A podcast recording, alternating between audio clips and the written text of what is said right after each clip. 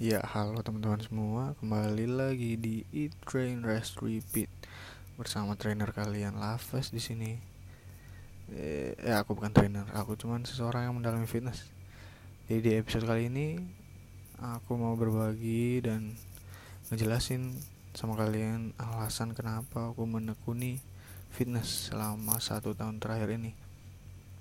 Jadi untuk yang belum tahu atau belum kenal, nama aku Laves Junior Aku sekarang adalah student yang sedang dalam perjalanan mencapai ultimate estetik atau estetika level terakhir di mana aku meluangkan sekitar 6 jam dalam seminggu untuk berada di gym dan berlatih. Jadi dasar latihanku itu bodybuilding yang adalah tipe latihan yang fokusnya untuk hypertrophy atau pembentukan otot. Nah, jadi aku mulai belajar dan mendalami fitness pada awal Januari tahun 2019. Jadi udah kurang lebih satu tahun lebih satu tahun lebih dikit lah. Nah, yang jadi alasanku untuk menekuni fitness dan nutrisi itu jujur dulu pas SMP SMP SMA lah. I used to be that guy yang kalau ketemu teman atau keluarga atau ya siapa aja lah selalu aja dikatain ih kok kamu kurus banget sih? Makan banyak dong supaya gedean dikit gitu badannya. Nah kata-kata ini tuh um, mungkin cuman sekedar ungkapan biasa ya ungkapan sederhana gitu dari seseorang. Yang maksudnya ya biasa aja gitu kedengarannya biasa aja untuk sebagian orang sebagian besar orang. Nah tapi um, buat aku. Itu justru kata-kata atau kalimat-kalimat yang menjadi dasar dari anxiety-ku. Jadi itu benar-benar merasuk ke pikiran gitu kayak aduh oke okay lah kalau gitu it's time to change gitu. Saatnya untuk berubah. Dan aku berkomitmen pada diriku sendiri oke okay, aku akan menjadi seorang bodybuilder. No matter how long it will take, I will accomplish this goal. Jadi udah udah laser focus, udah tunnel vision aku bakal jadi seorang bodybuilder, seorang um, apa istilahnya binaraga, apalah itu bahasa Indonesia itu lah pokoknya bodybuilder. Dalam satu tahun terakhir ya keseharianku ya itu pergi ke gym latihan pulang ke rumah bukannya nggak apa-apain. Belajar nambah wawasan nambah pengetahuan soal fitness. Entah itu dari YouTube dari artikel baca-baca penelitian-penelitian soal exercise science. Jadi benar-benar aku dulu benar-benar terobsesi benar-benar oke siap kita jalani gitu kan. Ready lah pokoknya untuk benar-benar menekuni gitu. Jadi fitness itu merupakan bagian besar dalam 24 jamku gitu. Most of my time I spend on fitness on nutrition on progress. Jadi setelah semua niat dan usahaku itu kutuangkan dalam fitness di satu tahun terakhir ini aku benar-benar ngerasain perubahannya gitu. Mulai dari keseharian terus dari komplimen-komplimen orang lain juga terus e emosi secara personal gitu. Gini kan orang fitness sebenarnya memang harus harus wajib menerapkan apa yang dinamakan pola makan sehat. Jadi aku sendiri merasa lebih fresh lebih bertenaga gitu nggak lemas nggak nggak sering ngantuk gitu. Karena ya istilahnya udah paham gitu udah ngerti apa yang namanya proper nutritioning gitu. Gimana caranya ngatur pola makan sehingga kita itu kebugarannya itu memang wih asik gitu lah. Ya pokoknya kalian ngerti lah istilahnya bukan cuma sekedar makan sembarangan terus air kita bangun terus tapi memang secara kita eh, ngerasain kalau badan kita itu wih enak gitu pokoknya berfungsi dengan baik gitu. Terus juga secara emosional rasanya itu ya ada kepuasan tersendiri aja dan aku jadi orang yang lebih apa ya excited gitu karena ya aku rasa ini passionku yang sebenarnya. Dan terakhir juga komentar-komentar dari teman-teman dari keluarga juga itu ya mostly positif lah. Wih gila kamu udah banyak berubah ya gitu. Wih bro gila badanmu bro bagus tuh. Gimana caranya gitu kan? Istilahnya kayak ya orang-orang bertanya-tanya gitu loh kok bisa gitu? Banyak banget perubahannya gitu kan. Dan ini ini masih satu tahun ini belum dua tahun belum tiga tahun masih ada tahun-tahun ke depan. Dan di tahun-tahun ke depan aku bakal tunjukin ke semua orang orang-orang yang kenal dan belum mengenal aku. Kalau Laves yang baru itu bukan Laves yang dulu yang kurus kerempeng kalau kita niatin benar-benar niatin apa yang kita mau apa yang kita inginkan itu pasti akan berhasil dan akan tercapai. Selama ada niat niat itu penting. Jadi meskipun dijalanin dengan penuh niat dan semangat dalam satu tahun terakhir ini banyak banget tantangannya gitu. Pertama itu yang paling penting adalah untuk mengubah hubungan atau relationship kita with food dengan makanan. Di mana kita makan sesuai kebutuhan tubuh kita bukan cuma sekedar wih lapar mata wih gila lihat tuh makanannya lihat tuh cheesecake. Aduh.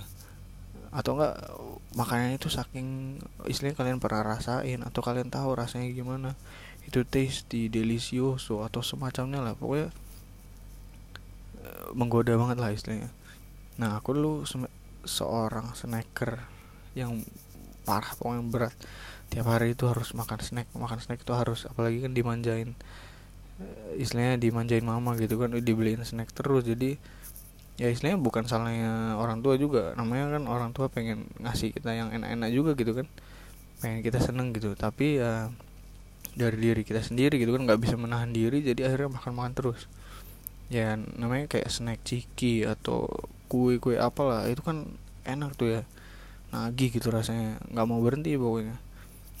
Cuman ya di saat itu juga karena aku sadar gitu aku kan orang istilahnya bukan aku orang maksudnya aku ingin menjadi orang yang menerapkan fitness gitu. Aku mau jadi orang fitness jadi masa aku makannya sembarangan kan gimana ya kan e, munafik gitu. Masa orang fitness tapi makannya sembarangan jadi ya mulai dari situ aku mencoba untuk ngerubah kebiasaan itu gitu.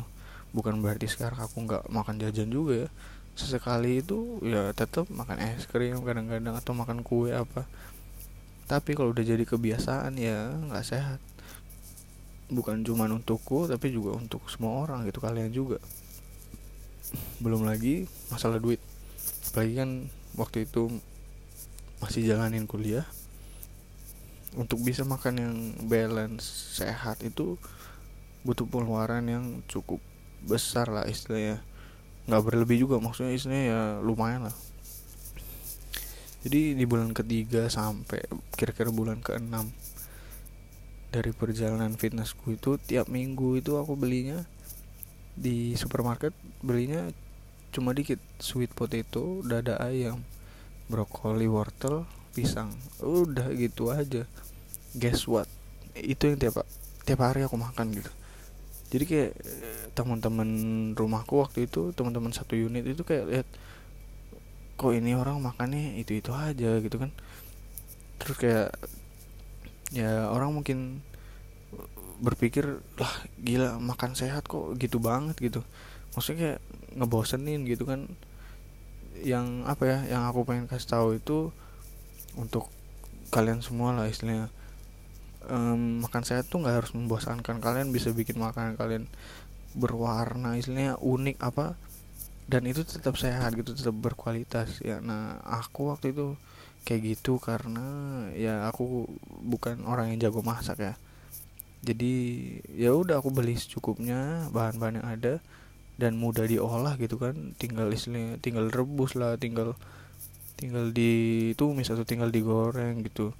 Yang istilahnya gampang lah istilahnya gampang diolah gitu. Jadi kayak dan aku nggak nggak masalah makan itu itu terus tiap hari. Yang penting yang penting tujuanku tercapai gitu. Aku nggak ada nggak kayak jenuh atau apa gitu loh. Terus juga um, banyak yang kadang lihat aku kalau makan itu ditimbang atau diukur-ukur ditakar dulu lah istilahnya.